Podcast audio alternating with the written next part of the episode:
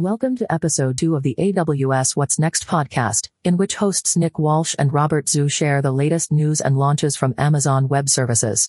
This episode features Global Data Store for Elasticache, how to host apps with the AWS Amplify console from the AWS Amplify CLI, and Bottle Rocket.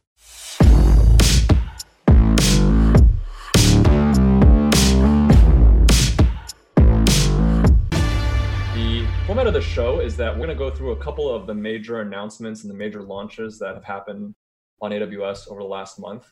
And then we go into the meat of the show, which is a section where we have three deep dives for you, including some demos. And they're being run by experts from the product teams that are launching these features. So it's a great time to ask them any questions that you might have within Twitch chat. And while you're doing that, you know, we're also going to be taking a tour through the product so you have a really good sense of what this is doing, the problems that it's solving. So we hope that this is a show that we can kind of bring to you on a regular cadence because every month there's so much happening and there's always more stuff than we can cover on stream. Nevertheless, we're going to try and make this as interactive as possible, uh, as open as possible, really kind of looking to turn this into a conversation and take advantage of what makes Twitch so special. Hi, thank you for, for kicking things off, Rob. My name is Nick Walsh. I'm also developer advocate here at Amazon Web Services. Uh, we know it's a really daunting challenge to try and keep track of all of the different launches and trying to find the information that's most valuable to you. Uh, but we also know that you love being able to get hands on with the latest and greatest launches that we have. So we're excited to have this show to bring it to you on a monthly cadence or even more frequently than that.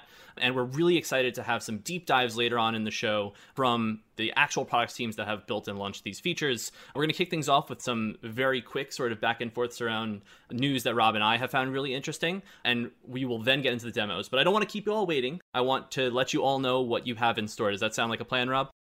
Yeah, definitely. Let's give them a preview of the demos. Yeah, so for everyone who's already on the edge of your seats or, or not yet, you will be soon. Uh, we will be joined later in the show with a demo for Global Data Store for Elasticache, as well as a deep dive on using the Amplify CLI to deploy Amplify console apps. And lastly, Rob, what's the third one we're going through? Oh, this is my favorite. Bottle Rocket, the new Linux distribution for running containerized workloads. This is so cool. And we have awesome guests representing each of these products. They are going to be here to answer any questions you might have. And we also have some folks from the teams that are going to be in chat so they can answer some of your really deep technical questions or take them into, into one-on-one conversations. So we really hope that the material is going to generate a lot of questions because that's what we're here for. Yeah, and a great call out again, a live show. We want to see that interaction in chat. If you have questions, please forward them along. If we can't get you an answer right now, we'd love to answer it after the show. We're trying to dual stream to Twitch uh, on twitch.tv slash AWS, where most of you are probably tuning in from and we're looking at the chat for, uh, as well as our LinkedIn Live page or, or streaming on LinkedIn Live to the Amazon Web Services LinkedIn page. So if you're joining us from either of those uh, sites, hello, welcome, uh, and we hope you uh, enjoy today's content. But without further ado, why don't we get into the first uh, set of launches that, that Rob and I found most interesting? Yeah, let's do it. First up, I think we uh, you're going to be talking about Deep Composer, right? Yeah, Take yeah. Exactly. So, um, Deep Composer was uh, was a product with correlated services that we announced at reInvent. Matt Wood demoed it on stage by going up and playing playing a song on the actual piano. But essentially, what Deep Composer is is it is a um, application of GANs, generative adversarial networks, which are a class of sort of deep learning neural nets, to be able to create music from a seed uh, input. Uh, in this case, you play music into the piano, and Deep Composer as a service will use a generative adversarial network to create a composition around it. So think if you play a melody, it will create backing tracks and percussion uh, and so on. So um, you can just worry about the part that you care the most about, and everything else is auto generated.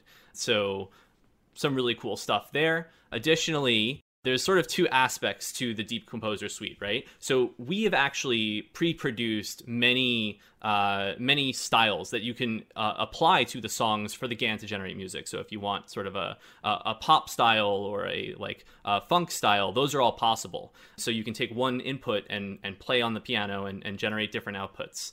Now, additionally, you can actually train your own. Uh, and so obviously it's difficult to sort of get up to speed with state of the art GANs for audio synthesis, but two architectures in particular are available out of the box. I believe they are MuseGAN and U-Net. So if you're interested in trying to generate your own theme or genre that you can then apply to new musical inputs, that's all possible. You can export that music directly to SoundCloud.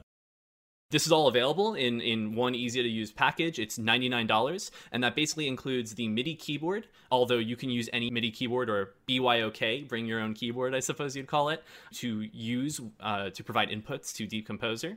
Uh, and additionally, that comes with a three month trial of all of the underlying machine learning services. So for $99, you get the physical hardware as well as all the cloud resources for three months that would back that with a sort of on demand pay as you go or pay for what you use model going forward. And we would be remiss if we didn't mention where you could actually acquire this or purchase it. Not to the surprise of many, it's available on Amazon.com. I just threw the link in the uh, Twitch chat for the Deep Composer. But if anyone's interested in becoming a musician, uh, or you are a musician looking for interesting ways to synthesize new music, definitely check that out. Yeah, and I just wanted to add that uh, if you want to see what you can do with Deep Composer, there's a video online of Jonathan Coulton performing a piece that he composed with Deep Composer at reInvent last year. It's really cool. Check it out. Jonathan Coulton, of course, a favorite of mine for uh, all the work he's done. Um, it is, it's always very nerdy, and it's I, I absolutely love his music. well, unfortunately, um, we don't have four musical launches, Rob, but uh, I know there's something else that you're really interested in talking about. Yes. So next up, uh, I want to talk about managed Apache Cassandra which is now available in 18 regions in preview. And so, for those of you who uh, have heard of Apache Cassandra, you know that it's a, a NoSQL database. It's a column oriented NoSQL database. Uh, and it was created by Avinash Lakshman at Facebook and open sourced back in 2008. Now, interesting fact Avinash Lakshman is actually one of the original members of the Dynamo team. And he helped create Dynamo at Amazon back in 2004. So it will be interesting if you're a DynamoDB user to see if you can spot the similarities between these two databases. I mean, spoiler, they can both support the schemaless model of, of just throwing data at it. So uh, it's part of what makes them really cool. But, but you know, as with all these kinds of databases, um, it's one thing to kind of have this open source database that just kind of uh, uh, serves requests at a single node. And it's another thing altogether to deploy this database in a configuration that can really deliver the high availability and the durability that you need in production at scale. And uh, when you add in all of the kind of the, the, hard work that needs to go on to make that happen, it becomes very daunting to operate one of these databases. And that's what a managed Apache Cassandra can do for you. It can kind of take all of the scaling, updating, and the maintenance, and, and it can kind of kind of just do that for you automatically, so that what you all you're worried about is just using this kind of on demand. And speaking of databases, I think we have some really cool announcements around Redshift, right, Nick? Yeah, Redshift. Uh, I know there's contention on whether you'd call it a database or like a data analytics service, or broadly, I think a lot of folks can agree that it's a data warehousing solution. Um, and, and, so ultimately, we have two big uh, new announcements from the month of March uh, that we want to talk about here. Uh, first, being the introduction of materialized views. These are generally available, so anywhere that Redshift is is currently usable, these uh, are accessible to you.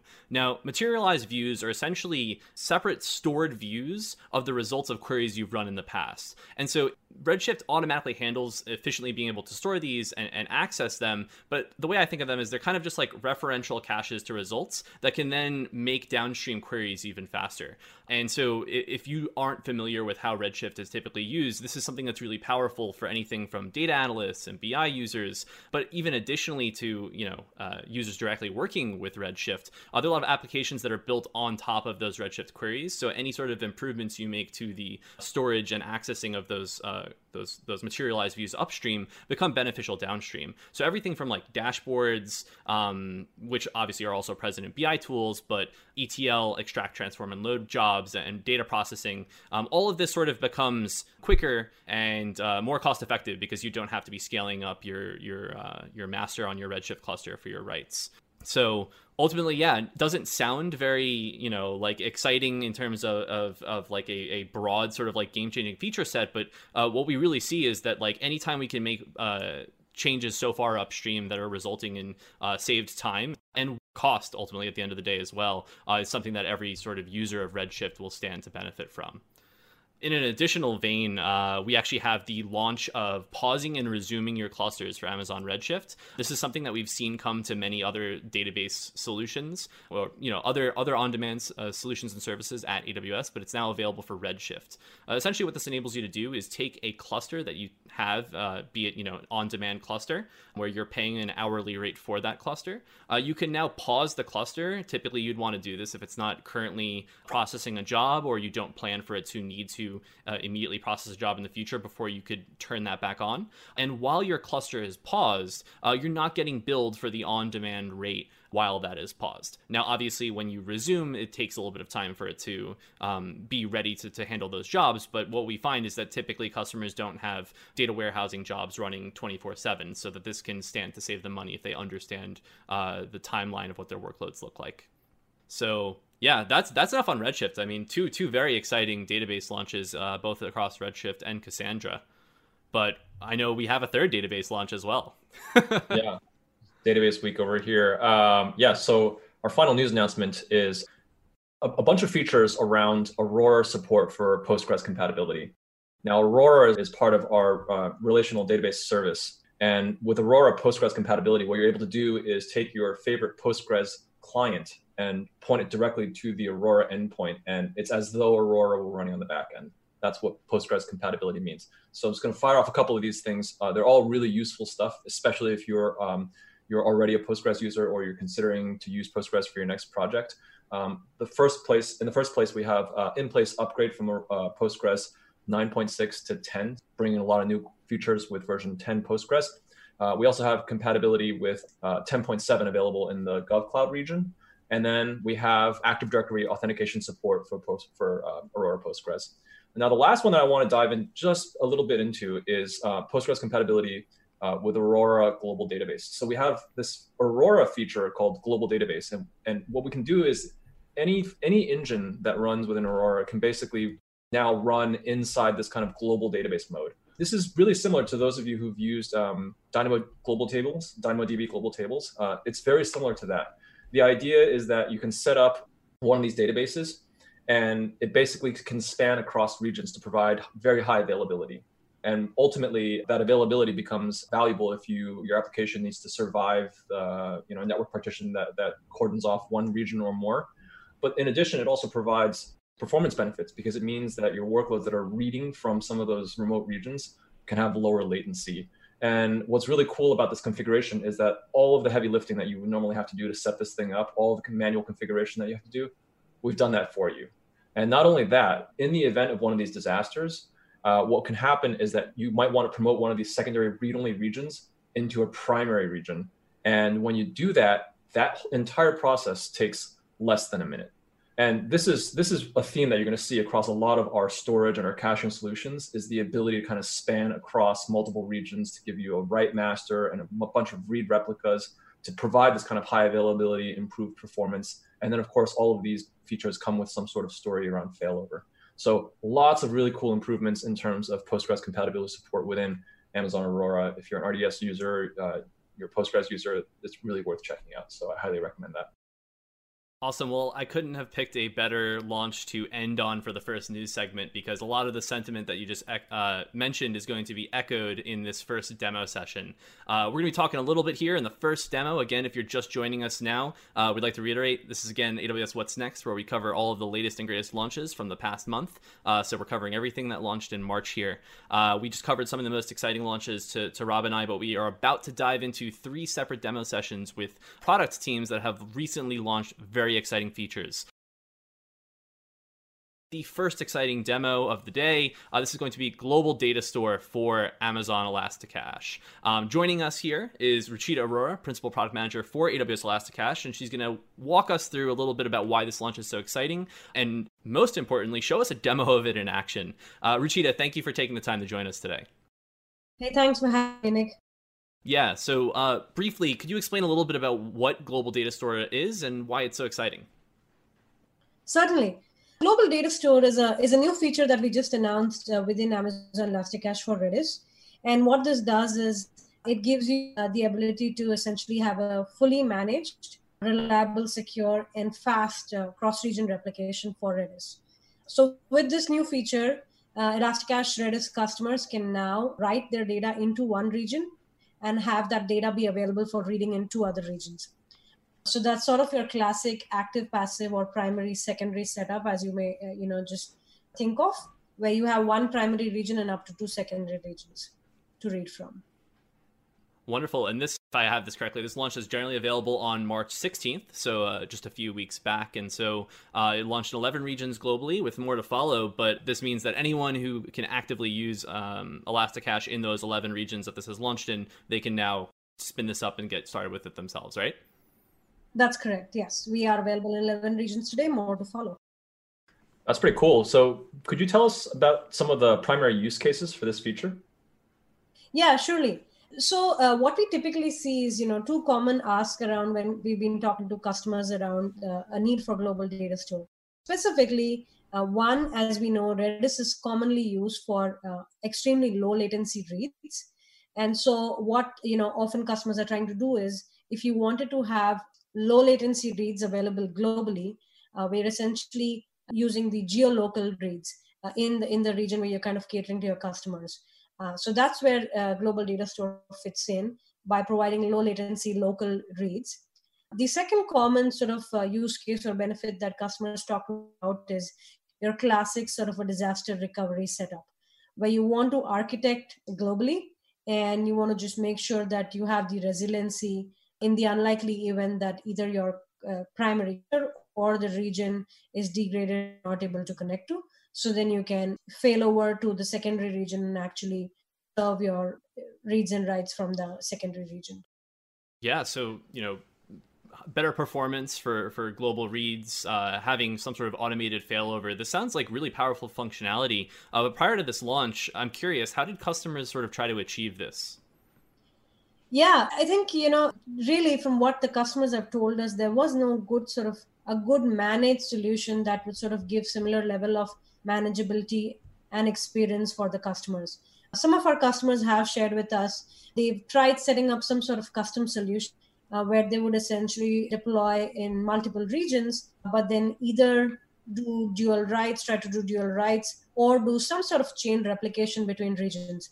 But you know, the loud feedback that we heard from customers was obviously this was very complex, and it was more in terms of sort of getting a reliable performance uh, you know the network issues that you have to work with and getting sort of reliable secure cross-region replication going and ensuring the cross-region latency could be a challenge for some customers.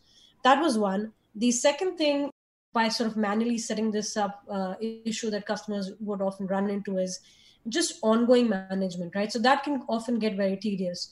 So even if you sort of set it up once uh, what happens if you want to now scale your clusters? If you're trying to scale your primary capacity, you want to make sure that you're effectively scaling your secondaries as well.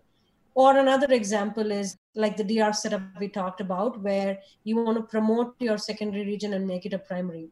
Well, then how, you know, you need to sort of manually reconfigure to ensure that uh, your replication is now uh, going out from the new primary region and, you know, all the connectors are now sort of uh, replicating from that. So there were sort of, you know, manageability challenges besides just the first time setup. And that's sort of, uh, you know, the feedback we heard from customers. Yeah. So while I know that Redis has a lot of features beyond just serving as a cache, if we dive a little bit deeper into Redis as a caching solution, I know that a lot of customers put Redis in front of a database of some sort, such as DynamoDB. Can you talk a little bit about, let's say, how Redis would compare and contrast with something like DAX for DynamoDB and other database caching solutions that we have? Sure. So DAX, if you think about it, DAX is a custom solution that's built for DynamoDB. Elasticache is a much broader solution, uh, and we often see customers using Elasticache more broadly uh, with multiple underlying databases. You could be using this with RDS, uh, with DocumentDB, and you know that's sort of the the power of where Elasticache is used. The, the other thing is uh, more in terms of sort of if you just think of the use cases that Redis is serving today, right? Specifically. So while yes, Redis is a very, very popular choice for caching uh, and primarily for low latency reads, what we often see the power of Redis really comes from two additional things. One is sort of the diverse data types that it supports, which actually enables Redis to serve a lot of beyond caching use cases. And I'll just touch upon a few examples. Redis comes with out of box support for sorted sets, right? So uh, that's something that makes something like a leaderboard or any sort of ranking use case very, very simple and easy to get started with. Uh, so sorted or leaderboards uh, tend to be a very popular use case. We often see Redis being used for chat and messaging or messaging and queuing sort of applications. Geospatial commands is another powerful support that Redis comes with, uh, inbuilt support. So think of your classic sort of ride hailing applications where you're trying to match a driver and a rider and you just want to find the nearest driver. Uh, so there are a lot of uh, inbuilt sophisticated data structures that Redis comes with that kind of really lends itself well to a lot of beyond caching use cases. And so what we see is a good way to summarize this is anywhere where you need real-time analysis or real-time uh, performance we see we see redis being used extensively right? And this is across industries whether it's gaming media streaming um, you know just just a variety of ad tech just a variety of verticals. Yeah. Well speaking of these real-time applications i know that one very popular architectural style for powering real-time interactions is the pub sub pattern. And this is one of the most common use cases for Redis. And if I understand correctly, what you're saying is with the with the conjunction of this feature and this this data structure in Redis, really, uh, plus the global data store solution, what we have essentially is a very easy way to get up and running with a Redis cluster that spans multiple regions that can provide a PubSub system, is essentially a global PubSub system on demand. Yes, that's that's a good way to think of it as well, right? Because PubSub is a very popular choice. Uh, also, just to go a little bit deeper on that, within Elasticache, we support two configurations for Redis. One is sort of your very simple, you have one primary node or your master node and uh, you know up to five replicas.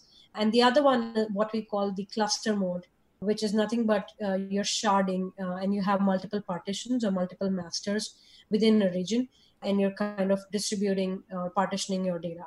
So the the PubSub model with global data store works works really well with uh, as long as you're within the context of one shard. So a classic configuration where you just have one master works really well. Or if you're just going to uh, try to do some sort of PubSub within a particular shard. Awesome. So when we come when it comes to like cross region replication, what does the latency look like there? Yeah. So the latency that we typically uh, that we've seen, and you know, we're supporting multiple commercial regions within AWS with Global Data Store, but we typically see under a second. So it's very very quick, and a good way to think about it is if you've noticed any cross region latency within AWS, it's very very close to that. Great. We actually also have a uh, question from LinkedIn Live here that we'll be asking. Um, from failing over to a secondary region, what does that look like for reading read latency from the local region? So assume one region goes down, um, it fails over a second region, and the initial region comes back up. Like, what does the read latency look like there?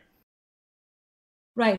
So I think there are two aspects. Uh, one is, you know, when the failover is happening, and obviously that transition period is going to that that just something you need to take into account for. But once you initiate the failover, it's a single click or a single API that you use to do that. And the failover typically happens within under a minute. In terms of the actual write, uh, read latency for any region, the the only thing you want to make sure is when the transition happens, the data needs to sync from the new primary. Uh, so there's going to be some initial sync that uh, depends on your data volume and you know the incoming rate. But once that's done, locally, you're just talking about uh, the Redis sub millisecond read latency. So I know that there's a lot of solutions that we build to secure data at the database layer, but we don't often talk about how that extends to the cache layer, especially when you say that the cache layer can span polyglot set of databases that you're using on the back. Can you talk a little bit about some of the security features, either with respect to the you know the, the replication or with respect to the data at rest and what kind of security features we have there? Sure. Uh, I'll answer that in two parts. So by default, just outside of Global Data Store, in Elasticache for Redis, we have support for both encryption in transit and encryption at rest. So if you're just local within a particular region, uh, you can still enable these encryption capabilities. And this takes care of encrypting any sort of node to node communication or any in transit communication, as well as if you're enabling encryption at rest, then your data, any data that goes on disk or at rest, uh, does get enabled, uh, encrypted. We also have support for customer managed CMKs or master keys for encryption at rest. So this is something that's available uh, locally in region. Now, in addition to this, when we set up a global data store and you have cross-region replication happening, by default, Elasticache uses and enables encryption in transit for the cross-region communication. Um, so, so cross-region communication secure by default, and on top of it, customers have the choice to enable locally encryption in transit or REST. That's awesome. Yeah, so I mean, I, would imagine a world where I can go into the console and just create one of these new global data stores, right? But uh, what if I already have existing clusters? Can I upgrade them to to leverage global data store? Yes, we actually support uh, setting up a global data store with a new primary cluster or an existing cluster. The only thing you want to make sure when you are using an existing cluster, you are on the latest engine version, which is the Redis 506 version that we support today within Elasticache. Uh, so as long as you're on the latest, you can use a new or existing cluster for setting up a data global data store. Wonderful. Well, uh, I know I love seeing these things in action more than I like just talking or hearing about them. Is there any chance we could get a demo or see this in action? Yeah, certainly. Let me do that. I think this is a good segue. I'll try to show how do we sort of set up a global data store using an existing cluster we just talked about. And then we'll quickly go and test the cross-region replication and close off by sort of looking at some of the operations that are supported on the global data store. So with that, I'm going to actually move to the Elasticache console. And what you see here is I'm already logged in the console and I'm in US East 1. So that's sort of what you're seeing here. And on the screen, I'm in the list view where I can see all of my existing clusters within US East. So I'm just going to go pick one of my uh, existing sandbox environments. And as you can see, this is on 506 version, Redis 506. So that's the minimum version that I need to use. Uh, and then I'm using the R5 large nodes that are also supported with global data store. So with that, I'll select it and I'll go to actions to set up a global data store. So once I come in here, um, there are a couple of new fields. I have to give sort of a description and name for the global data store that will be created. Notice this is actually not the full name of data store. The name would be auto, but I'm providing a suffix. And then I go and I pick my target region or region, right? Again, so I'm starting with the primary region, which will accept writes, and then I'm setting up a secondary region, which will uh, accept reads. So I'm going to pick US West 2 here. And then I go in and give uh, what you see below here is just a classic uh, cluster creation within Elasticache. So once I've selected my region, I'm going to give a name for the secondary uh, cluster. So sandbox copy is going to be my actual secondary cluster that gets created.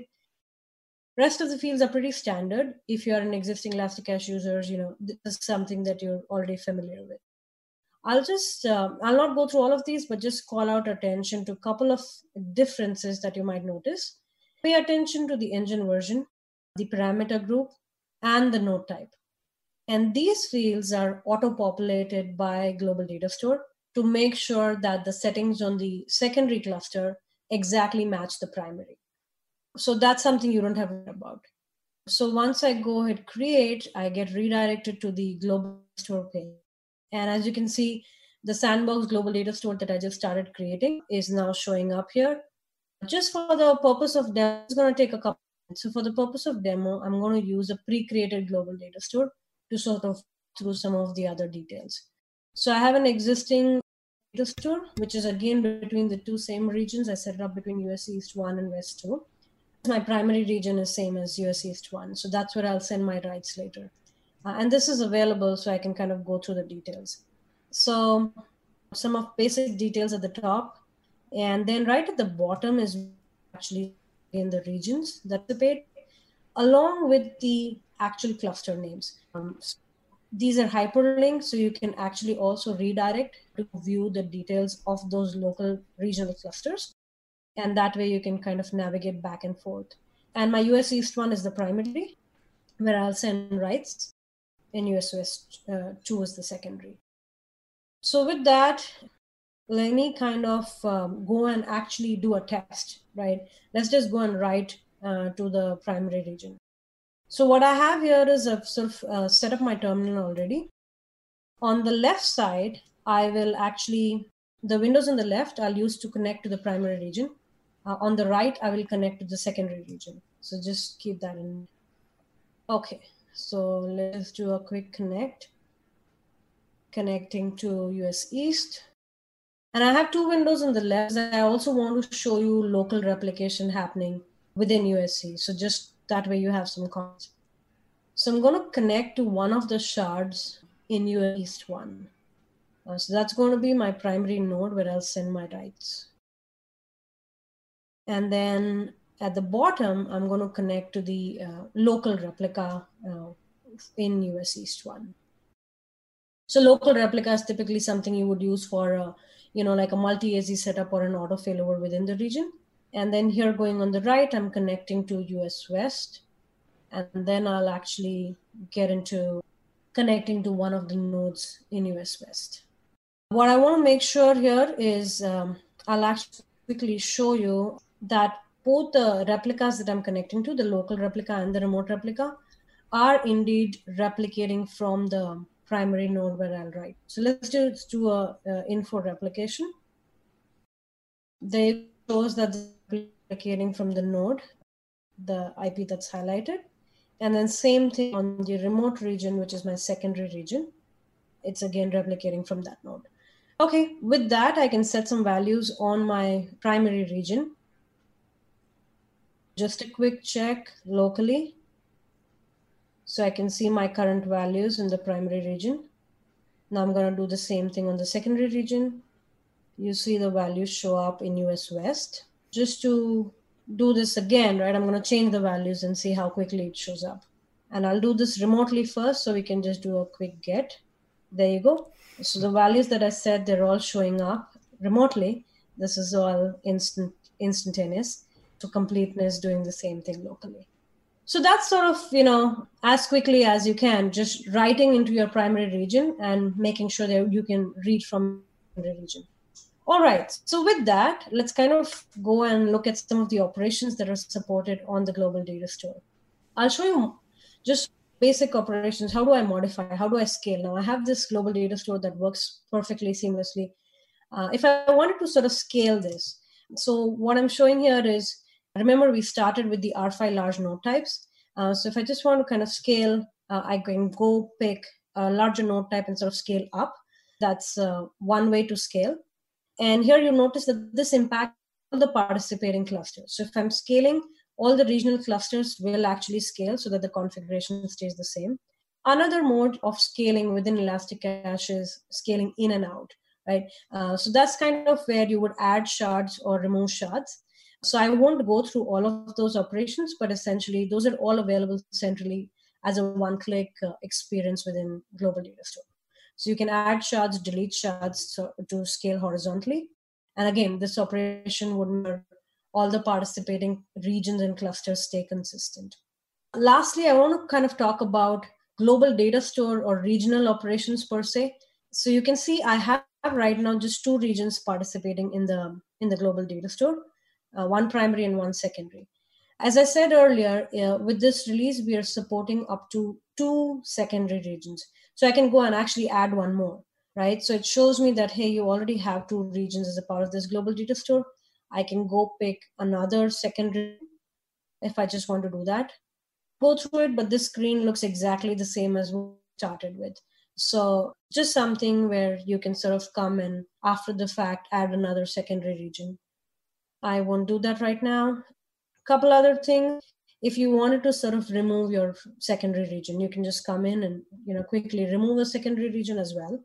When it when you do that, it'll actually warn you to say, hey, this is your last secondary region that you'd be removing, and the status would transit to a primary only. You kind of know that you know there's no secondary or no uh, secondary copy for this cluster. So finally, the most important things, right? How do you kind of promote the secondary region to primary? So if I wanted to make US West now uh, to be my new primary region, I just go uh, select that and promote to primary. And what's telling me is US East 1 will stop accepting writes. It'll actually get demoted to become the secondary, assuming we can actually connect to US East 1. So that's sort of, uh, you know, pretty much the uh, last operation I want to talk about. This is pretty quick. It takes less than a minute to actually finish the promotion. Uh, so just kind of summarizing for you everything we went through, right? We set up a global data store using cluster and then looked at the operations. Now, you don't always have to use an existing cluster like we talked about earlier. You could just set up a new primary cluster as well.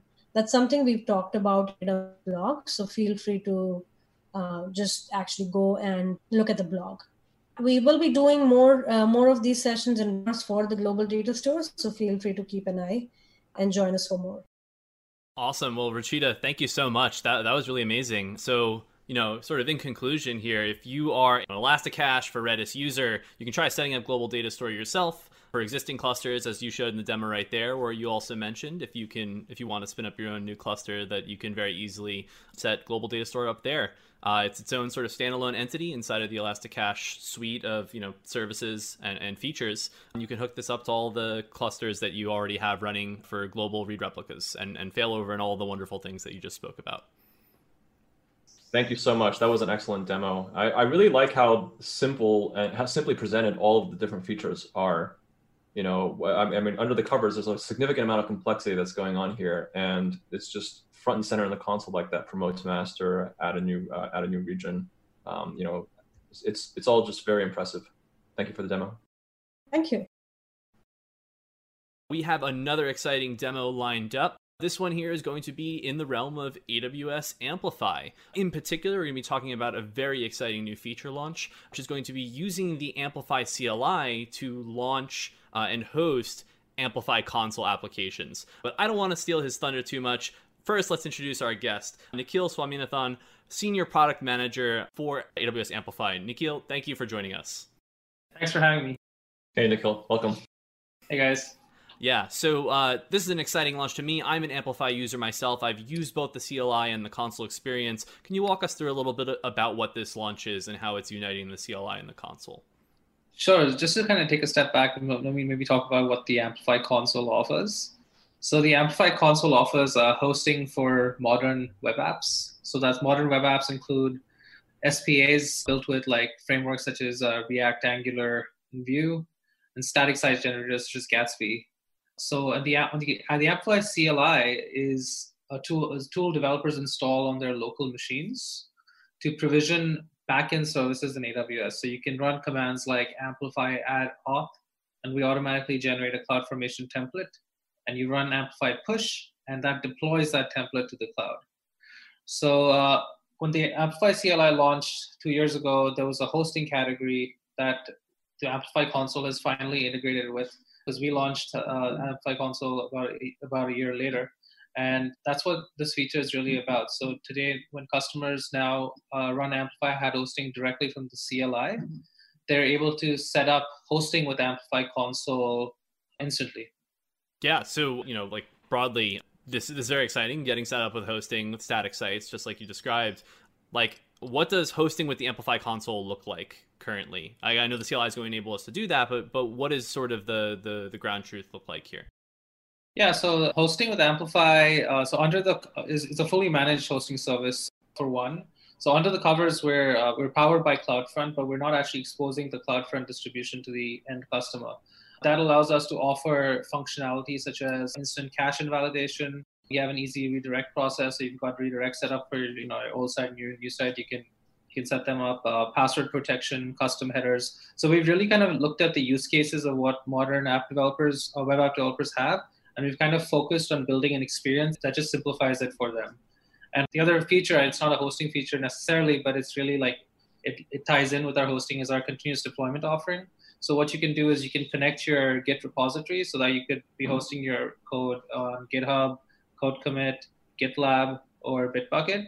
Uh, we automatically detect your build settings, and then we basically deploy your app, and that's it. And you know what customers have really loved about what we have is how easy it is to actually get up and running with a production grade application so you mentioned uh, this is operating on top of CloudFront. Can you walk us through, you know, before some of this integration came along, some of this automation came along, what would it have looked like for uh, somebody to go into AWS and build build this infrastructure themselves? Yeah, sure. So I mean, uh, I think it's uh, it's all about control, really, right? Like, uh, so with if people were kind of building this themselves, you would, uh, you know, you would first set up like an S3 bucket where you would host your static assets And then, uh, you know, with that S3 bucket, you link that to a CloudFront distribution, and then you'd have to think about a second S3 bucket for your naked domain.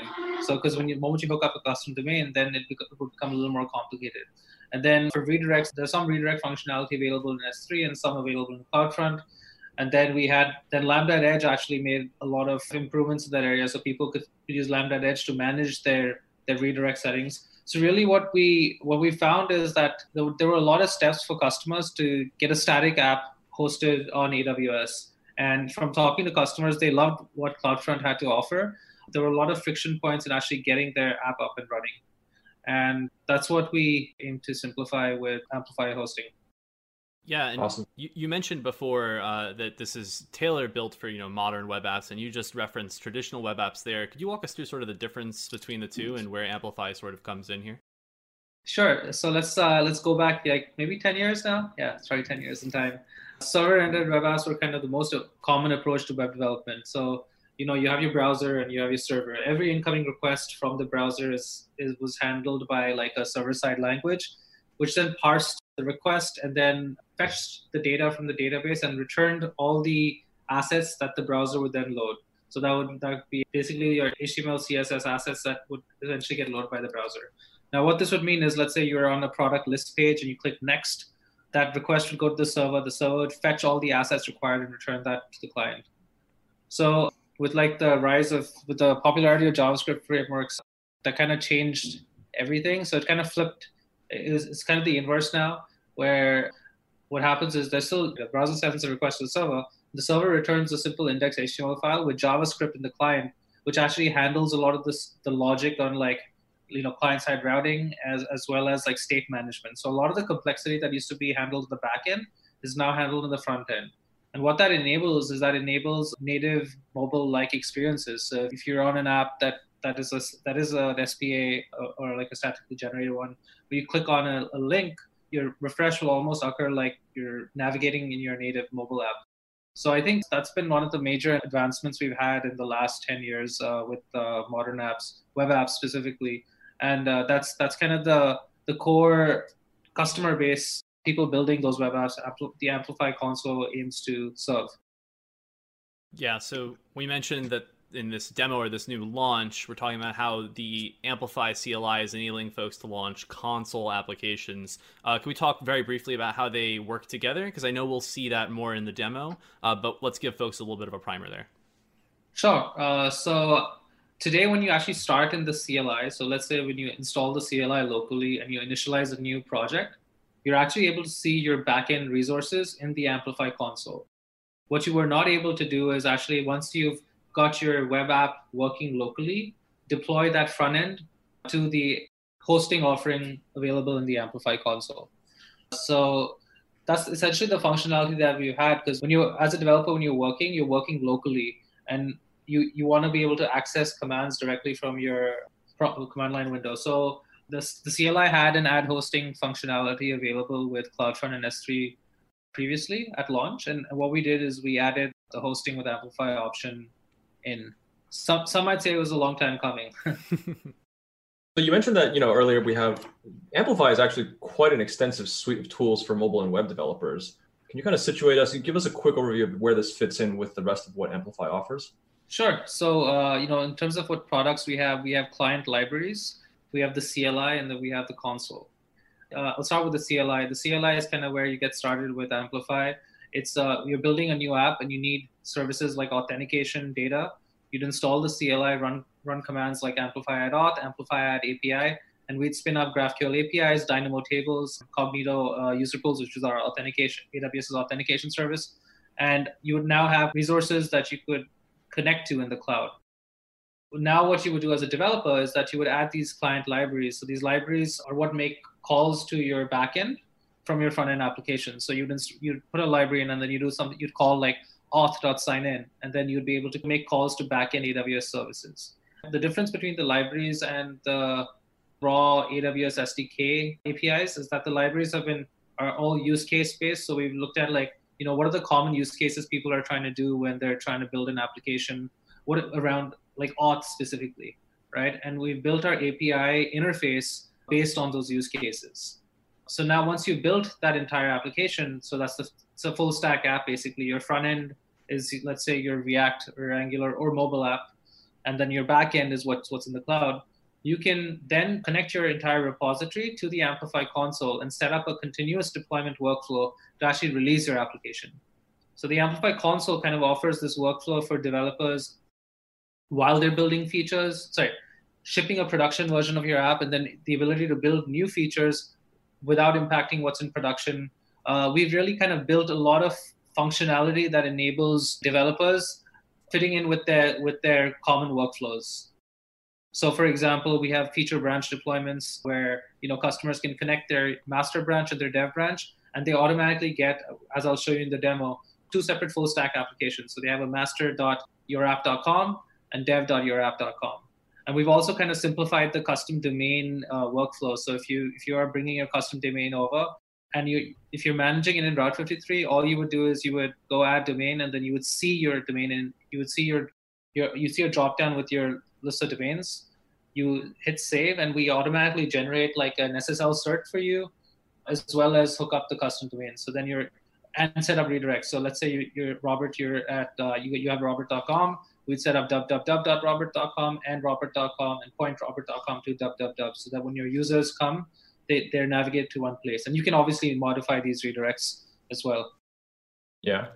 One thing I was going to say is uh, to be very blunt, when I think Amplify, I think how much easier it makes my life, right? Like there's all these different sort of workflows that your team has analyzed and tried to boil down to be as simple as possible. Uh, to be quite frank, it's like adding auth is as simple as writing in the CLI amplify add auth or amplify add analytics or amplify add you know whatever right uh, like a database. I know that when I see Amplify in action, that makes it all the more tangible for me. And we already have people in chat that are just like, "Please let me see it." Do you think we could we could get a little bit of a showcase of, of what it looks like to use this? Yeah, of course. Let me share my screen here. All right, what I have here, I'm uh, for the interest of time, I already started with an application as a basic to-do app, and I, it's completely local right now. This is an example of a modern app, right? Where you're. This is a React app. The backend was created by the CLI. So what I had done is actually just before this demo was uh, run amplify add API, and that deployed uh, a GraphQL API to the cloud as well as a NoSQL uh, database. So that's that's you, uh, I'll, I'll, show you that very shortly as, as I kind of uh, deploy this to the cloud. So now let's say I've built this this great to do app and I'm ready to push it to my end users. So I can just go to the CLI, run Amplify add hosting. Now I have two options. I can host with Amplify uh, console or I can host with Amazon Cloud CloudFront and S3. So CloudFront and S3, I mean, the way you would make this decision is really about control. CloudFront and S3 is uh, more of a do-it-yourself approach where you can use CloudFront and S3 to spin up a CloudFront distribution that you manage, whereas over here we manage it for you. So I choose hosting with Amplify console. So what's happening under the hood here while this command runs? Um, so under the hood right now, while the command's running, it's fetching information from the cloud to see uh, if something's already set up or not. But really, we have two options here. So we have continuous deployments or we have manual deployments. So continuous deployments are the Git-based deployments I was talking about. So this would require me connecting my repository.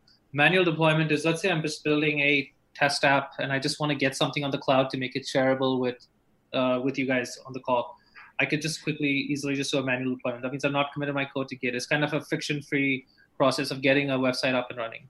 But um, just for this demo, I think I'd, I'd, like to demo the continuous deployment workflow because uh, I personally think it's pretty cool. Uh, while you're setting this up, I was going to say I've been a user of the Git-based deployment uh, CI/CD pattern for, uh, for, in the console for a while, and I've been waiting for this feature to get launched on the CLI. So I'm excited to, to see this in action because of just how easy it is to keep my apps updated to just auto rebuild from master, for example. While that happens, actually, what I'll, I'll show you what would have happened is that it, it actually opens the Amplify console. So this is the Amplify console. And this is the same app for which back the backend for which I had deployed. So the I'd called the backend prod and I have an API in there. So I have, if you look at that, this backend, all I've deployed so far is an API with a to-do table. And if I let me actually connect my front end first. So I connect my GitHub repository So while you're typing in that auth code, essentially what Amplify is going to do is it's going to ask you for permission to integrate with your repository, so it can remain private as well, um, and it can automatically pull that uh, pull those latest commits in from master. Yeah, one of the one of the cool things is we don't actually store any information about your repository. So like once we all we do is we put a deploy key, so we can we can trigger we can get trigger new new commit triggers, but we can't do things like write to your repository, and we only have read access to your repository. So I've already committed this repository to to GitHub. So uh, basically, all I do is I, I pick the repository, I pick my branch, I hit next. So some of the things, the nice stuff we do that customers really like is that we, we inspect your repository and automatically detect that it's a React app and that you've already set up a backend with Amplify. And what I can do now is I can deploy updates to my backend resources and my front end resources together on every code commit. So we, we're not really differentiating between uh, what's in the backend what's in the cloud in the front end. So this will allow you to set up CI/CD workflows where you're working on your dev branch. Uh, let's say you add new functionality in the backend, you just merge that back functionality to master, and the the updates will automatically roll out. So um, you know, let's just say I want to deploy updates with prod together, and all the build settings are automatically detected. So you you know you don't really have to do anything. Sorry, I need a service role, and the service role enables the Amplify console to deploy resources on your behalf at build time. And now what you'll see here is a continuous deployment process has start has kicked off, which has four stages. as a provision, build, deploy, and verify stage. So while this this will build, so what we're doing is we're spinning up a container right now. And once the build runs, the build commands will execute there. For test, what we have is we have an integration with Cypress. So let's say uh, Cypress is an end-to-end testing framework. So if you've, you know, if you're building new features and you want to have end-to-end tests, which I highly recommend before shipping to production, you could have your tests and we have like a nice UI so you could see your test results as well uh, and make sure you catch any regressions before they go to prod. So while this is building, I'm actually going to show you the production backend that I had deployed and I made calls to for my local host. So if you, if I go to my Dynamo table here, I should see two entries, one for pre-demo and one for in-flight. So let's just pause here for a second. I see that we've been rated by CS Lectures. Thank you. For those of you who are just joining us, we're in the middle of our second demo of the day with Nikhil from the AWS Amplify team. What he's showing us right now is the experience of using the Amplify CLI in conjunction with the Amplify console. The idea is that when you install the CLI from NPM, you can then generate an application, test it locally, and then what we're, what we're seeing here is the database that's generated when you add an API endpoint to your application. Did I get all that right, Nikhil? Yeah, pretty much. Um, so what you would notice here is like I have two different to-dos. This is the to-do I create I just created during the Twitch stream, and this is the one I created right before the uh, stream. And I created all that from localhost. So now when this deployment completes, I'll show you how I can create one from here as well. But while that's happening, I just wanted to walk through like the domain management feature. By the way, I, I, love how I love how you have the the GraphQL under, underscore underscore type name inside the the the, uh, the table. Say that again. Inside your your DynamoDB table, how you have the GraphQL underscore underscore type name inside your. Oh. Uh, it's just a little bit of GraphQL leaking into the into the database. yeah, uh, we're we're pretty GraphQL heavy focused here. yeah, hey, that's a good thing. yeah. Um, so uh, for the domain management flow, how this would work is I have a hosted zone in my Route 53 account. That's that's a website that I have that's actually in production right now. But I, am just just for the purposes of the demo, I can show you how easy it is to set up. So all I would do is I'd say I'd point my my domain to this branch and, and here I set up the redirect from my root domain to my www domain. Now I will hit save, but I will I will delete it right away because I don't want it to go through. But I want hitting save to kind of show you what that, that workflow looks like. So this will generate an SSL certificate. It'll verify it, and then uh, your domain will get active.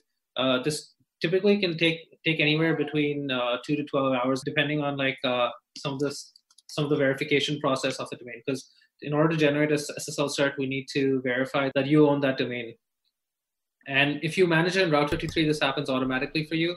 If you're using something like GoDaddy or uh, you've bought a domain elsewhere, any third-party domain provider, you're going to have to enter the DNS information in there. another feature that I, I really like is like the previous feature. This is one we launched uh, last year. So how this works is that if once for this repository, for every pull request that's generated, we automatically spin up a new site. So that that way, if you wanna, and I can maybe show you an example of like of what that looks like on our because we're using it for our new docs site. We have our AWS Amplify docs, and we're using it for our new doc site. So if you I, if I look at some pull requests, there's one right here. So if someone submits a pull request for a particular feature, uh, in order to actually see how it works, you can actually we actually generate a preview. So this is not impacting your production site at all, but everyone on the team or different stakeholders can actually then like click on that PR and see how that PR looks. If there are any bugs and you want to just play around with it, uh, so that's that's one of the one of my favorite features of uh, what we what we have with Amplify.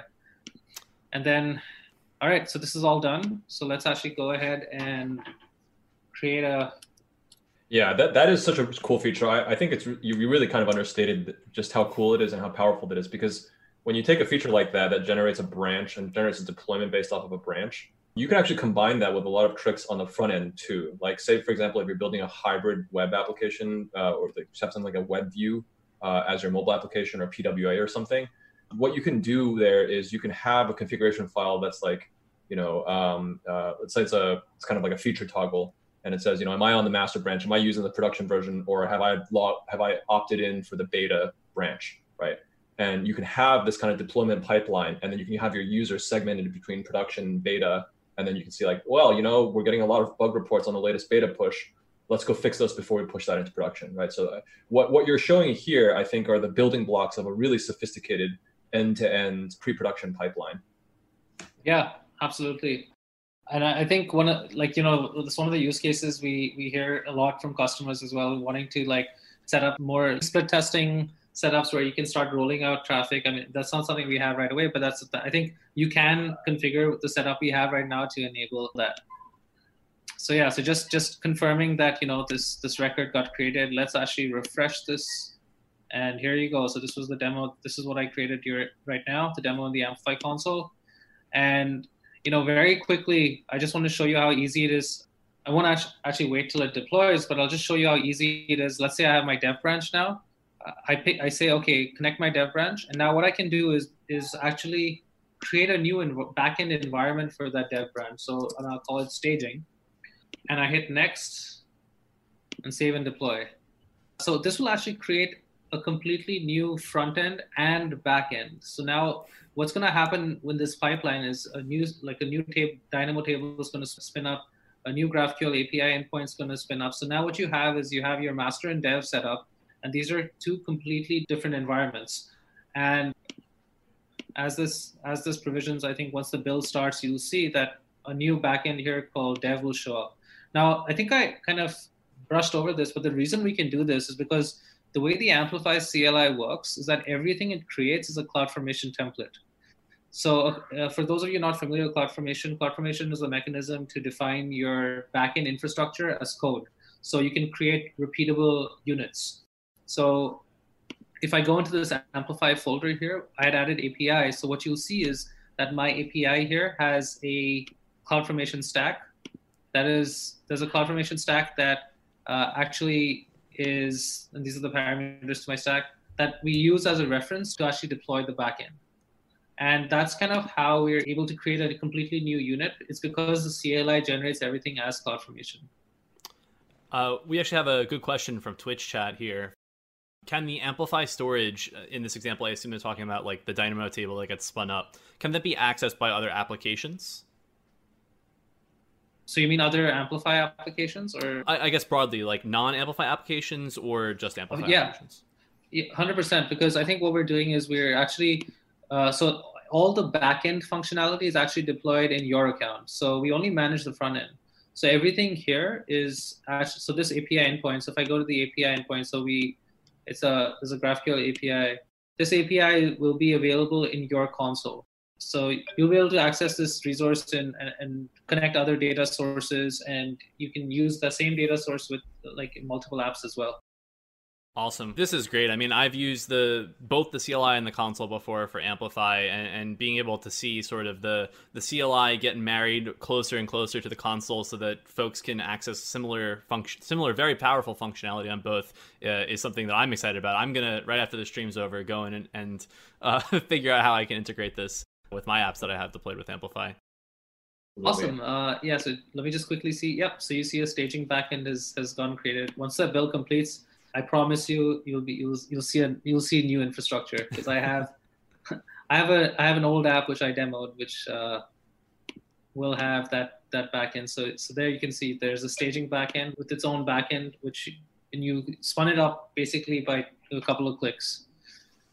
Yeah, and that pretty much addresses the the question of you know does your does your staging branch have to use production data, right? Yes, correct. Yeah, so it, it seems like you can have it both ways. That's that's awesome. I, I also yep. want to give a shout out to one of the, the it's a it's a kind of a simple feature, I guess, but it's it's really useful. um, you know, because you mentioned earlier that you you guys have your own um, you kind of use CloudFormation under the covers. For those of you who've use CloudFormation, you know, one of the first things you hit is this propagation delay for deploying a new CloudFront distribution. Cloud, yeah, CloudFront. Yeah, CloudFront. Right. I meant CloudFront. Yeah. yeah. Um, and so that that propagation delay can actually take a while because as a CDN, CloudFront actually spans our entire Amazon global network of, of POPs and edge locations, right? Because the idea is to serve the data from the closest location to the client as possible. And as a result, CloudFront actually has to go and do a lot of work in order to get that distribution set up for you. And you know, we were talking offline, but it sounds you know what you guys did was really cool because it sounds like what you're doing is you you basically pre-warmed this distribution. yeah, we have that. a warming pool of CloudFront distribution. So when you create an app in Amplify console, that yeah. distribution's already warmed so uh, you don't you don't have to go through the process of yeah. waiting for that propagation delay so once your site is deployed it's available everywhere i'll go out on a limb and say amplify is worth using it the only thing it did was reduce distribution delay on cloudfront. But of course it does so much more than that right? Yeah. I hope i hope so All right. Well, I think we are running up against the clock here for for this session. But Nikhil, thank you so much for your time. This has been an amazing demo. I know lots of folks in the chat are excited to start using this. I believe if folks want to get started with with some of these features, uh, we'll throw a link in chat. But that URL is going to be console.amplify.aws. Again, Nikhil from the AWS Amplify team to show us the newest feature launch, which is uh, launching console apps from the Amplify CLI. All right, folks, we are down to the wire here on our last demo of the day. Uh, joining us for this very exciting session on Bottle Rocket is Samartha Chandrasekhar, product manager for Bottle Rocket. Samartha, thank you for joining us. Hello, folks. Great to be here and uh, great to put Bottle Rocket in the hands of our customers. It's been uh, we've been working on it for a while, so it's super exciting. Welcome, Samartha. Thanks for being here. Likewise. Yeah, so you said that it's something customers have been waiting for for a while, but for those that aren't familiar or haven't followed the launch so far, which is probably most folks at home, uh, can you tell us a little bit about Bottle Rocket? Certainly. So, Bottle Rocket is a brand new open source Linux distribution that is purpose built from the ground up for the sole purposes of running containers. In fact, the only thing that it can run is containers. And because we've taken such an opinionated perspective on what it can run, we've been able to sort of uh, hit certain sweet spots in that trade-off spectrum and sort of hyper optimize it for just that one use case. And that's what Bottle Rocket is. It is built around being able to allow customers to automate their container infrastructure deployments, around being able to reduce the operational work involved in maintaining your container infrastructure uh, to keep it up to date and keep it secure, it, it integrates with uh, with container orchestrators such as Kubernetes. ECS support is coming soon, etc. And the best part is that it is built as an open source project on GitHub, and you know the project's going great. Uh, there is a distinct difference between sort of the AWS provided builds that are optimized for use in EC2, and then there is the open source project itself, which uh, which has a broader charter. We encourage everyone on the stream to go check out the open source project and the product, try out the AMI, got pull requests, submit, make your contributions. Uh, yeah, all of that. Samartha, I'm, I'm going to have to stop you right there. Uh, you just said we launched an operating system, right? Bottle Rocket's an OS. where does this slot in? I know you mentioned it works with ECS, it, it, it works with EKS, but like, you know, what is the primary motivation for this dedicated purpose-built operating system for running containers? Certainly. So if you look at let me let me take a step back. So we as AWS have run containers on behalf of customers as well as helped customers run containers in EC2 instances for, for, for a while now. And there are a bunch of learnings that we've gotten as a result of that. And Bottle Rocket includes very many of these learnings, and it's, it's a manifestation of all of that. Now, the best way to, to, to sort of uh, answer that question, in my view, is to contrast it with a traditional general purpose operating system like Amazon Linux. There are plenty others of that nature. If you look at something like Amazon Linux, which is a general purpose operating system, as opposed to Bottle Rocket, which is sort of hyper optimized just for running containers, Amazon Linux the core constituent building block of the OS is, is a package. When there is a package manager, uh, Yum, which is surprisingly short for Yellow Dog Updater Modified, although people just call it Yum right now. And it uses RPM packages. And essentially, there are these complex dependencies between these packages that this package manager tracks. So when you go ahead and attempt to update the OS using a package manager like Yum, there are a whole bunch of these package dependencies that get sorted out before an update is, is sort of reconciled and actually applied. However, if you look at most general purpose OSs, the number of packages is so very large that the dependencies are gnarly and complex. And as a result, it is not uncommon to run into uh, botched updates where the package dependencies are not able to get resolved.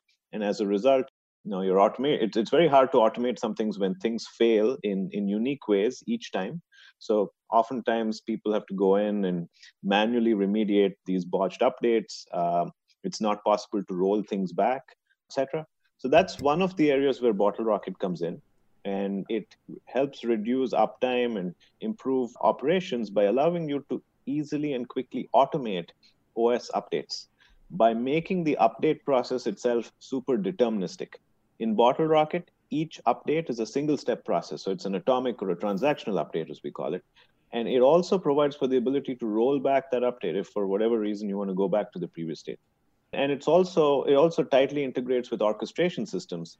So when you're running a large cluster or a large fleet of OSs, you don't really have to you know sort of write your own automation for the OS update process itself. You can just do that from the orchestrator.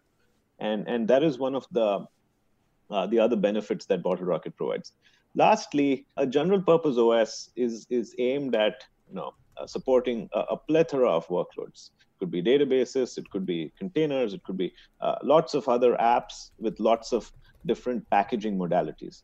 The container model itself lends itself uh, uniquely to an OS like Bottle Rocket because it helps decouple the application from the OS in many ways. So the app, along with all of its dependencies, are bundled into this container and, and there is sort of a standardized interface between the container and the OS. And Bottle Rocket takes advantage of that in combination with features like read only root file systems and things like that, as opposed to following the older general purpose OS model of being able to customize each OS instance for its workload. Uh, Bottle Rocket allows you to automate your infrastructure with, with, with a certain degree of consistency. And that read-only root file system prevents a lot of drift in, in sort of the core host OS itself. So, so yeah, so that is that is at least one pivot around sort of uh, the differences right there. You uh, you mentioned orchestrator, and mm-hmm. I'm curious. Can you unpack that? Can you tell us a little bit more? Because it sounds like what you're saying is that Bottle Rocket is designed to run in sort of a cluster configuration. That is correct. So we've been very opinionated about Bottle Rocket. So it is short of dev test scenarios. It is uh, it is not something that we foresee or, or we recommend as, as a production use case to run a single instance of Bottle Rocket. It is something that is optimized for running in, in numbers in a cluster, uh, and a cluster where the containers that that essentially host the workloads and the applications in that cluster are scheduled and, and placed and you know uh, the HA properties around that are all provided by a, container orchestrator. Uh, examples include ECS, which is our own solution, or EKS, which, which is essentially a managed Kubernetes solution. Now, Bottle Rocket itself is is sort of uh, container agnostic. It doesn't. It's not sort of uh, joined at the hip to any specific orchestrator. You know, however, it, you know, it's still in preview right now, and as a point in time thing. It is the public preview supports uh, Kubernetes 1.15, and you know, we've also done uh, a bunch of integration work to make it available with EKS. ECS support is being worked on. Like I said, it's it's a, a public GitHub open source project, and it's on a roadmap, and, and, and we're tracking. We actually have a, a great question from chat. Um, you know, with the launch of BottleRocket, is this aimed to be sort of the ideal operating system for containers that could be provisioned by something like Firecracker, for example? I know Firecracker spins up micro VMs though, right? So would mm-hmm. BottleRocket OSs come into play here, or are they kind of separate, separate like separations of concerns? Uh, right now, I think I think there is a, a, clear separation of concerns, but going forward, we do see an integration path. And let me explain a little more. So, Bottle Rocket is an OS that is intended to be run in either virtual machines, that is EC2 instances, or on bare metal uh, platforms such as EC2 bare metal. And containers are run on bottle rocket So it's a container host operating system. So this is the OS that hosts the container because the container uh, base images don't really have a kernel and, and you know, they're just base images that provide you the option to build up uh, multiple layers on top. Firecracker, on the other hand, is a virtualization solution. So this is technology that provides a virtualization host. So it lays down a hypervisor, and then it also provides a device emulation surface that essentially provides a virtual machine by uh, emulating some parts of a real physical machine in software thus providing a virtual machine. Firecracker is special in, in the sense that the set of devices that it emulates is a much smaller subset of what say the you know most traditional uh, virtualization platforms emulate or the pcat standard or things like that. By removing sort of infrequently used devices, at least in the modern world, such as an emulated floppy disk, an emulated CD-ROM, etc. So Firecracker is, is currently a, a, a virtualization technology. Bottle Rocket runs containers on top of an OS kernel. In fact, there's a shared kernel for all the containers running on Bottle Rocket. Specifically for the purposes of isolating between those containers, Bottle Rocket uses traditional container isolation mechanism. So it is uh, cgroups or control groups in the Linux kernel for isolation, as well as kernel namespaces. In addition, Bottle Rocket also uses SELinux, security enhanced Linux, in enforcing mode to ensure security between the, you know, the containers and the host itself. And this is the, the container, which is the bottle rocket host. Uh, it also comes with this feature that's in the Linux kernel that's called dm-verity, so Bottle Rocket essentially has an image-based update mechanism because it does not have a package manager. So each update is essentially a brand new image that is downloaded and you quickly reboot into. And that is signed and verified during its bring up process. So if, if there is any inadvertent or intentional tampering in the process, that image does not come up. Now, there is a convergence path that we are exploring and it is you know if you pay close attention to our github repository you will notice that we are we are looking to explore the possibility of using micro VMs with Firecracker as an isolation mechanism for the containers that uh, that can run on Bottle Rocket as an optional property. Now, if you look at this entire spectrum between user space processes and uh, full virtual machines on, on one side, you you get you know on the full virtual machine side you get great isolation, both security isolation as well as resource isolation maybe not as good when it comes to density, as good when it comes to startup times. The other hand, the, the reverse is true. Firecracker gets us to a, a, happy middle ground, a sweet spot in that spectrum. Now, Bottle Rocket certainly does not provide the same level of isolation, which is hardware isolation with VTX and VTD and hardware extensions that micro VMs provide, but uh, it produces the kernel level isolation. Now, we are looking at the possibility of using micro VM isolation or, or VTX based isolation for isolating containers hosted by Bottle Rocket. That was a long and windy answer. Hopefully, I was able to uh, answer it sufficiently. Well, Samartha, I think you you omitted one interesting fact. One similarity between Firecracker and Bottle Rocket is that they're predominantly built with Rust. Is that right? That is correct. That is a, a fantastic point. So large parts of Firecracker, in fact, there's a, there's a sub-project on Firecracker called Rust VMM, which is Rust-based virtual machine monitor, as well as large parts of at least the code that we've written from AWS for Bottle Rocket are written in Rust. Um, it is uh, it is certainly uh, it's a new programming language that helps sidestep and sometimes remove a certain category of, of memory related errors. So we at AWS are, are big fans of Rust. And the fact that we're choosing Rust as the preferred language for system software projects is testament to you know, how much we're proponents of it. Awesome. I wanted to dive a little bit deeper on on you know these atomic updates because that's that's one of the things mm-hmm. that jumps out to me, right? Like at the operating system level, you're going to have typically some sort of just sequential set of installations that are happening to update your environment from the pre to post sort of stages, or stage mm-hmm. one to stage two, right? Uh, and people build mechanisms around that to try and either eject if it gracefully eject or gracefully fail if that doesn't work. But this is sort of one of the first times I'm seeing this for for environments at the OS level. Can you talk to us a little bit more? I know you mentioned that images are involved here, but like, what does it actually look like to, to perform these updates uh, in Bottle Rocket? Certainly. So, at a very high level, essentially, you can think of Bottle Rocket as an OS that has two partitions. Uh, there's an active partition and a passive partition. So, the active partition is the one that is actively being used. And the passive partition is where updates are, are downloaded in the background. And when you actually want to apply that update, it is essentially a flip of the partition and it's effectively a quick reboot into the passive partition. And then the active partition is where the subsequent update is downloaded when one is available.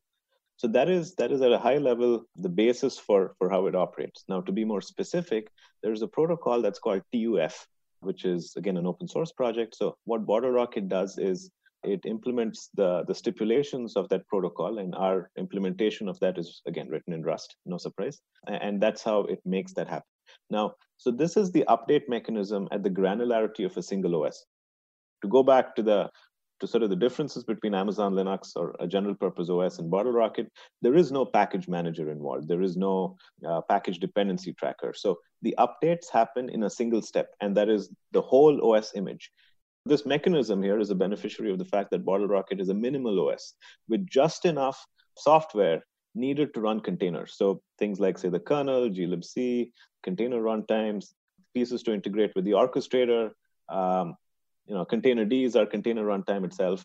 Might be missing a couple more components, but but roughly it, it is super minimal. That that's the that's the high level idea, and uh, and as a result, the act of flipping between these partitions itself isn't uh, isn't too heavyweight to be able to reboot into this uh, minimal OS. But this is sort of the update mechanism at the granularity of each OS.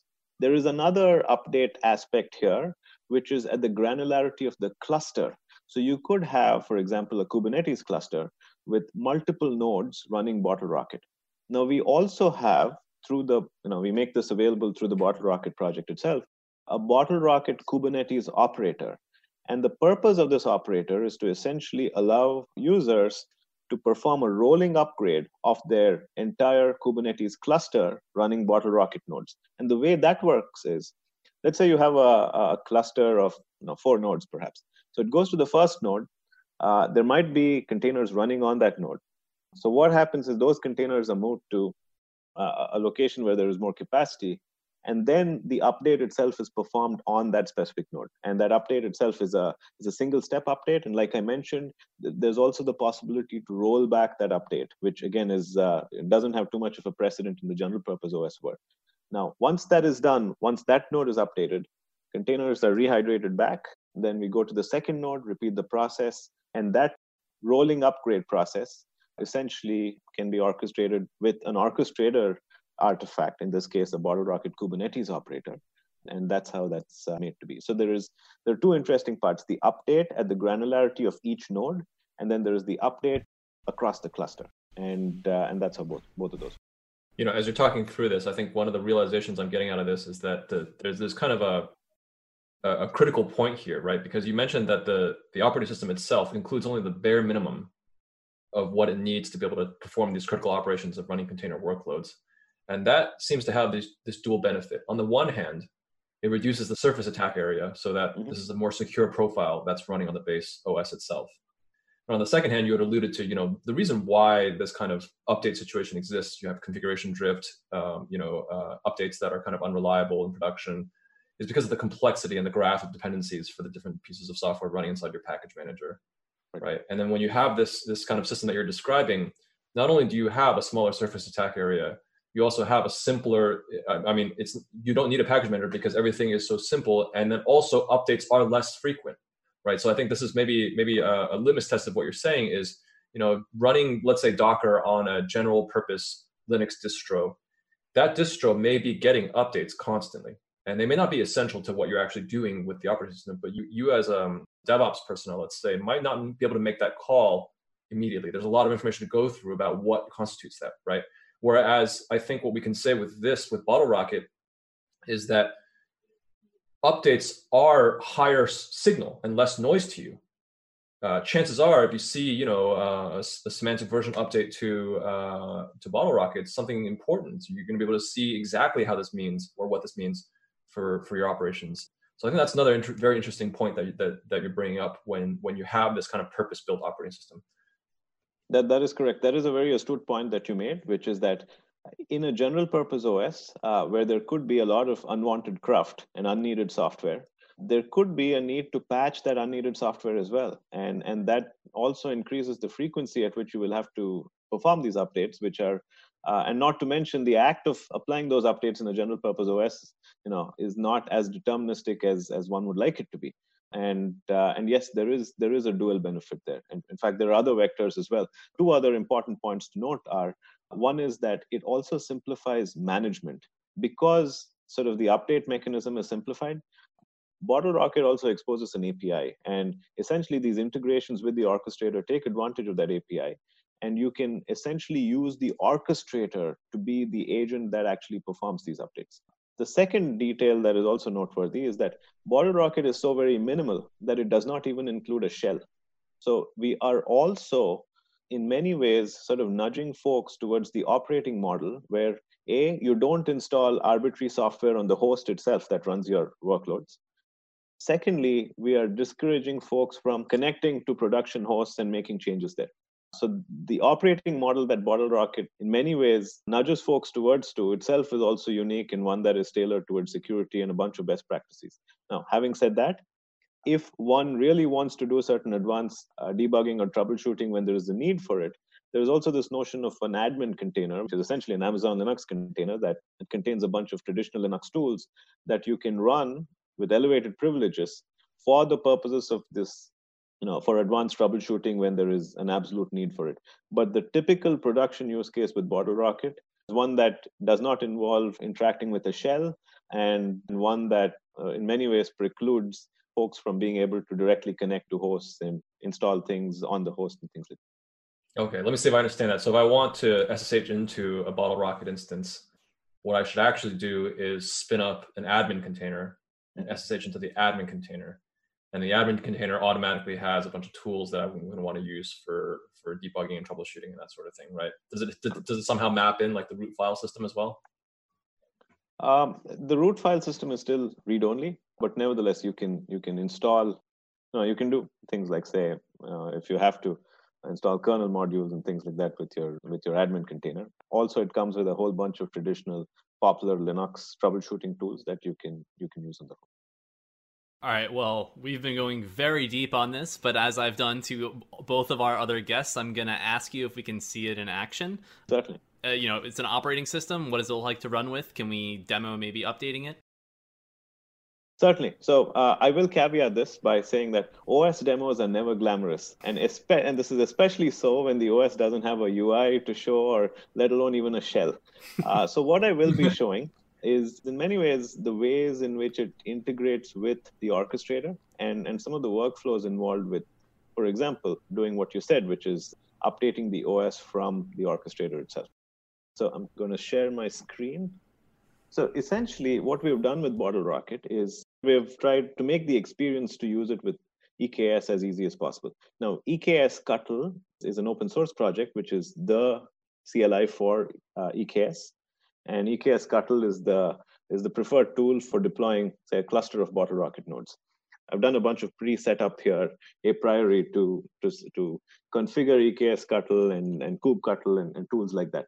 So I have this file, myekscuttle.yaml. So the YAML file, and let me actually go ahead and show you that file, which is on another window. I am sharing another window, and this should show you essentially the you know, the YAML file that I'm using to create my cluster. So this is a YAML file that is an input to, to eksctl that will automatically pull the latest bottle rocket image and go ahead and create an EKS cluster with four nodes of, of M5 large, and there are a bunch of IAM policies attached to that.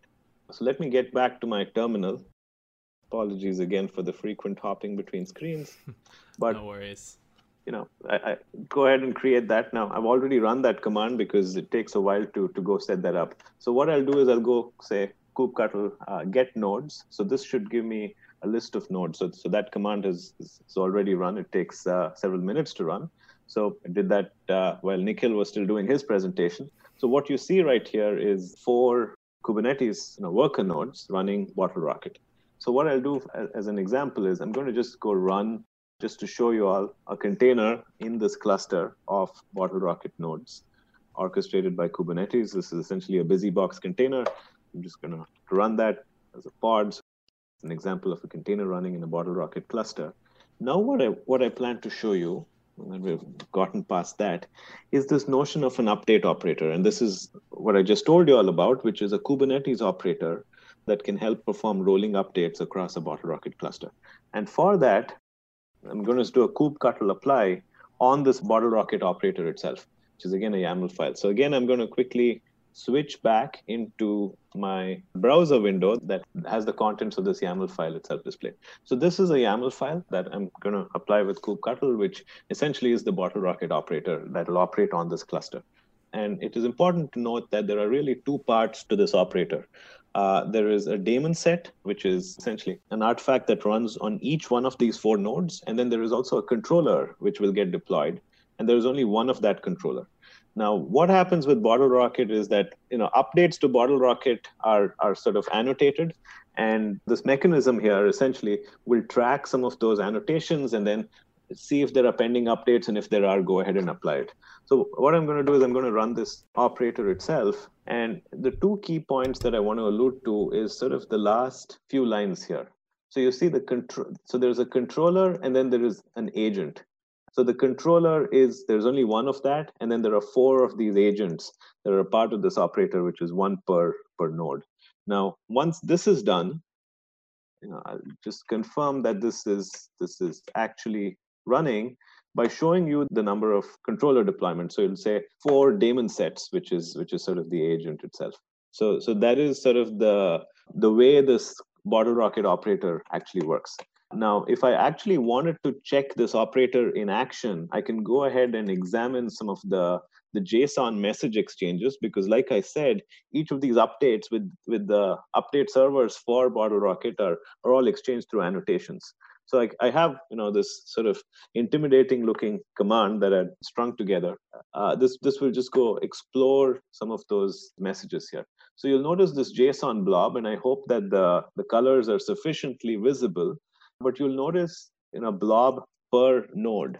And what you'll see is that this update available field is blank. And, and then there is a certain interface version and things like that.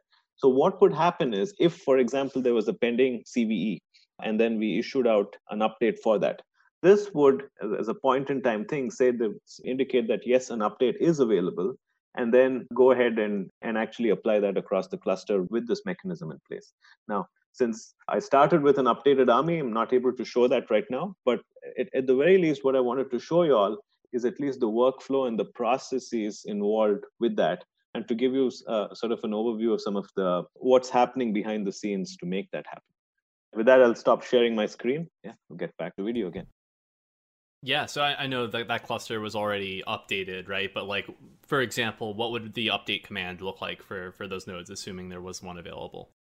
certainly in an ideal world, if you had deployed that update operator itself, it would sort of monitor for these updates itself. And when one was available, you can could have either manually triggered it or you could just have it do it uh, automatically. Is it would drain the containers that were running on it to another node where capacity was available, and then actually perform that reboot. And you know it's, it's hard to sort of visualize that on the on the console itself because uh, in many ways the purpose of the os is to get out of the way to the extent possible and it's sort of hard to show that in a demo as well. But essentially what that would look like would be a quick reboot into the updated partition and uh, and then those containers would come back and your workloads would continue to run Awesome. I know we mentioned uh, Rob asked the question before. You know, like what is very similar between Firecracker and Bottle Rocket, and, and he mentioned mm-hmm. that they're built in Rust. But I want to go back to the fact that they're both open source, right? So that is correct. If folks want to view, contribute, or even fork Bottle Rocket or submit PRs, for example, can they do that on GitHub? Absolutely. In fact, one of the things that we've done, which is also I, I think worthy of being called out uh, here for, as a discussion point, is that with Bottle Rocket, you can actually fork Bottle Rocket, make your own changes, and then release it as a Bottle Rocket remix by Nick, for example, and use that name and distribute your image. And uh, we've given folks the ability to do that. Furthermore, in addition to just the source code for the operating system itself, we've also made available the tools that are required to test the OS, to build the OS from source, as well as release it and distribute it also as, a part of the, the open source project. We're maintaining a clear separation of concerns between sort of the AWS provided builds of Bottle Rocket, which are optimized for use on EC2 and include you know, sort of the drivers that are needed for optimal operation on EC2, as well as are covered by AWS premium support plans and things like that. Uh, but the open source project itself is is out there, and we've seen external contributors make changes. In fact, this is this is not a hypothetical; it's actually happening as we speak where, where we have folks cut PRs and uh, changes are getting merged, and so it's it's open source and and all of that community goodness in action. You're saying I can create a remix of Bottle Rocket where I add SSH back in and a package manager. Possibly. Uh, uh, I'm not sure about uh, what the rationale for that no, would no, be, no, what the benefit that, would be. But, but, but, hypothetically, yes, why not? Uh, you could, you could, uh, if you had your own orchestrator, as an example, you could go ahead and, and build a variant of Bottle Rocket that, that includes all of the integration components for that orchestrator. Or if you had, or if you say, if you wanted a different container runtime, uh, other than containerd, you could go ahead and do that. Or if you wanted a different version of the Linux kernel, we use kernel 5.4. Maybe you want a sooner version or an older version for compat reasons, you could go do that. Or you know, if there are bugs that we're not fixing as, as soon as you would like us to, you can uh, you can include the fixes and and you know have your own remix of Bottle Rocket. That's very exciting. Talking about you know like making Bottle Rocket work for me or work for Rob's SSH and package manager use case, for example. uh, it just makes me think, you know, we, we've launched Bottle Rocket. I know that previous to the GA or the, the, the, availability of new projects like this, we typically work hand in hand with a lot of customers to help develop these to solve their problems as well. Uh, are there any customers that we know of that are using Bottle Rocket out in the wild?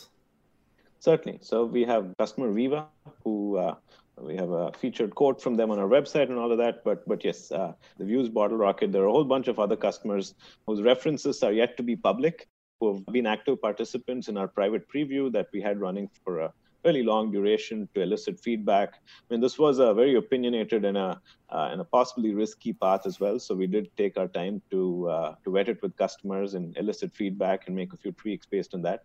But but yeah, Viva is the is the largest one that pops to mind. So as a customer, and then there's also a plethora of independent software vendors, ISVs, who have essentially validated their software that is containerized for use on Bottle Rocket. So there are folks like Alcide, Tigera, New Relic, and, and all of their APM agents. Um, there is Armory, there is Datadog, you know, probably missing a few more, but and there are more in the works. Um, our pipeline of ISVs that we're working with is much larger than the ones that we've already worked with. And as we approach general availability, I mean, I'll still remind you, it's still uh, a product that's in public preview. We're hopeful of working closely with more ISVs and ensuring that you know once we're GA, it'll unblock the roads for a lot of customers to use it in production. And going forward, we're certainly aiming for this to become the de facto and recommended OS for customers to use to run containers on EC2. You know, and this is for the AWS provided builds, but also on you know outside of EC2 with the the open source uh, builds, and we're looking for uh, sort of we're noticing lots of exciting work regarding support for additional platforms as a part of that open source project itself. Wonderful. Well, Samartha, you've been doing great. Before I let you off the hook, I've got one more question from chat for you. Uh, do you know what version of cgroups Bottle Rocket is using? Uh, not off the top of my head. It uses kernel 5.4, so likely the version that is in the upstream version of uh, kernel 5.4. There is there is a lot of work that's happening in the cgroups world itself with cgroups 2. As some of that matures and stabilizes, we, we look to uh, to ingest some of that in as we roll newer kernel versions for Bottle Rocket and Amazon. Awesome. Well, again, Samartha, the product manager for Bottle Rocket, thank you again for the session, the deep dive, the walkthrough on actually using Bottle Rocket and, and what that would look like to use with like the EKS operator. Certainly. Thank you for having me. Yeah, thank you. It's great talking to you, Samartha. Thank you. All right, so we've made it through the show. Uh, this was a bit longer than the first episode, but we also had three times the number of demos. So uh, I feel like we did a pretty good job, Rob. What do you think? Yeah, this is so action packed. I couldn't have asked for a more exciting lineup of demos. I mean, every single one of these, there's so much to explore here, so much to unpack. And to think that we had such a hard time going through all of the cool announcements that have accrued over the last 30 days. Yeah, given a quick recap, I know lots of people have tuned in throughout the course of the show. Again, this is episode two of What's Next. In the beginning, we opened up where Rob and I covered some of our favorite launches. This week, we talked uh, about DeepComposer, the machine learning powered music synthesis uh, with a keyboard that's now generally available. Uh, we talked a little bit about, uh, well, there were quite a few database oriented launches. I spoke about Redshift and materialized views, how those are more valuable for downstream sort of BI and, and, and more efficient querying and storing of those results. And then, Rob, you spoke a bit about Cassandra and Aurora. Yeah, definitely. And then later on, when we got into the demo section, we saw a global data store with Redis. Um, and I think what, what we're seeing is, you know, this this continued theme of of uh, extensive support for various sorts of data storage, data caching workloads on AWS. You know, um, we saw with both the the Aurora Postgres compatibility features as well as the Global's Data Store uh, caching features that have very similar shapes in terms of standing up a cluster, managing that cluster for you, having the ability to take one of the read-only replicas and promote it into a write master um, providing really low latency in terms of inter-region reads and then intra-region reads and then inter inter-region replication. And then also, of course, just just you know the I can't emphasize how much work this is actually saving you. You know, if you don't believe me, go and deploy one of these databases. You know, I, I think like the, the, deploy, go and deploy MySQL, right? I mean, people love MySQL. It's very easy to get started with. Go and deploy a MySQL cluster across the world that spans the world with, you know, write master and read replicas and, you know, enough individual fault domains. You'll find that it's actually very challenging to do. And it's especially challenging to do when you have a lot of production data that's depending on this kind of workload, that's depending on the availability of this workload right? And so it's it's extremely valuable to be able to have a service that can kind of do all of this for you and manage this all for you. So I think I think all of that is it's incredible for me to see because this kind of stuff has not actually been around for that long. This this kind of option, right? So that's that's always interesting to me when when I think just how recently, you know, this something like this was just not an option. Even if you wanted to pay for it, you wouldn't get it. Yeah. I know that when we think uh, on the AWS side uh, in terms of how we should prioritize and build out features, we try to think about the things that aren't going to change, right? Uh, something that Andy Jassy talks about a lot in a lot of the keynotes. Customers are never going to complain to us about making the access to their data faster, cheaper, uh, on like a you know like a lower latency because we're bringing it closer to them, making it more available, yeah. making it more durable, and, and, we see this recurring trend coming across all of our data-oriented storage products, whether that be warehousing with something like Redshift or you know like Aurora, uh, as as you spoke about today. So some really awesome exactly. stuff there.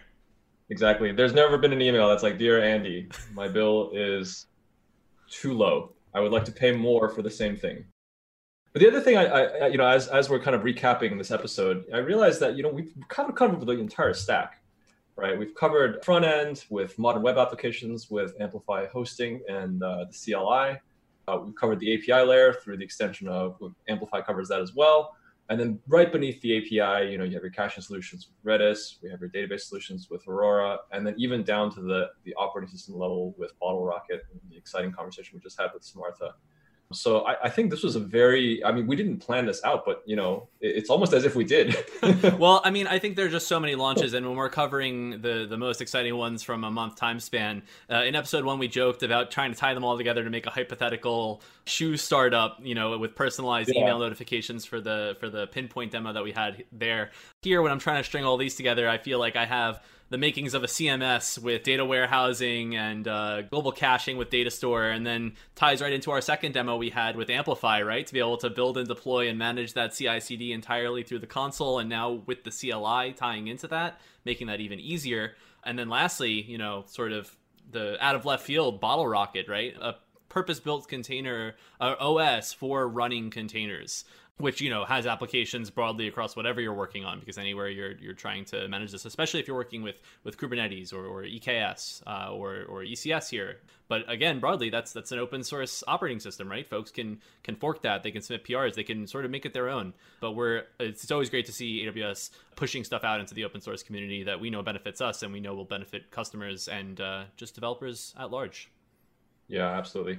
Well, I think we're near the end of our time. For those of you who who stuck through the whole episode, thank you very much for being here. We're going to try and bring you one of these episodes at least once a month, if not more frequently, right, Nick?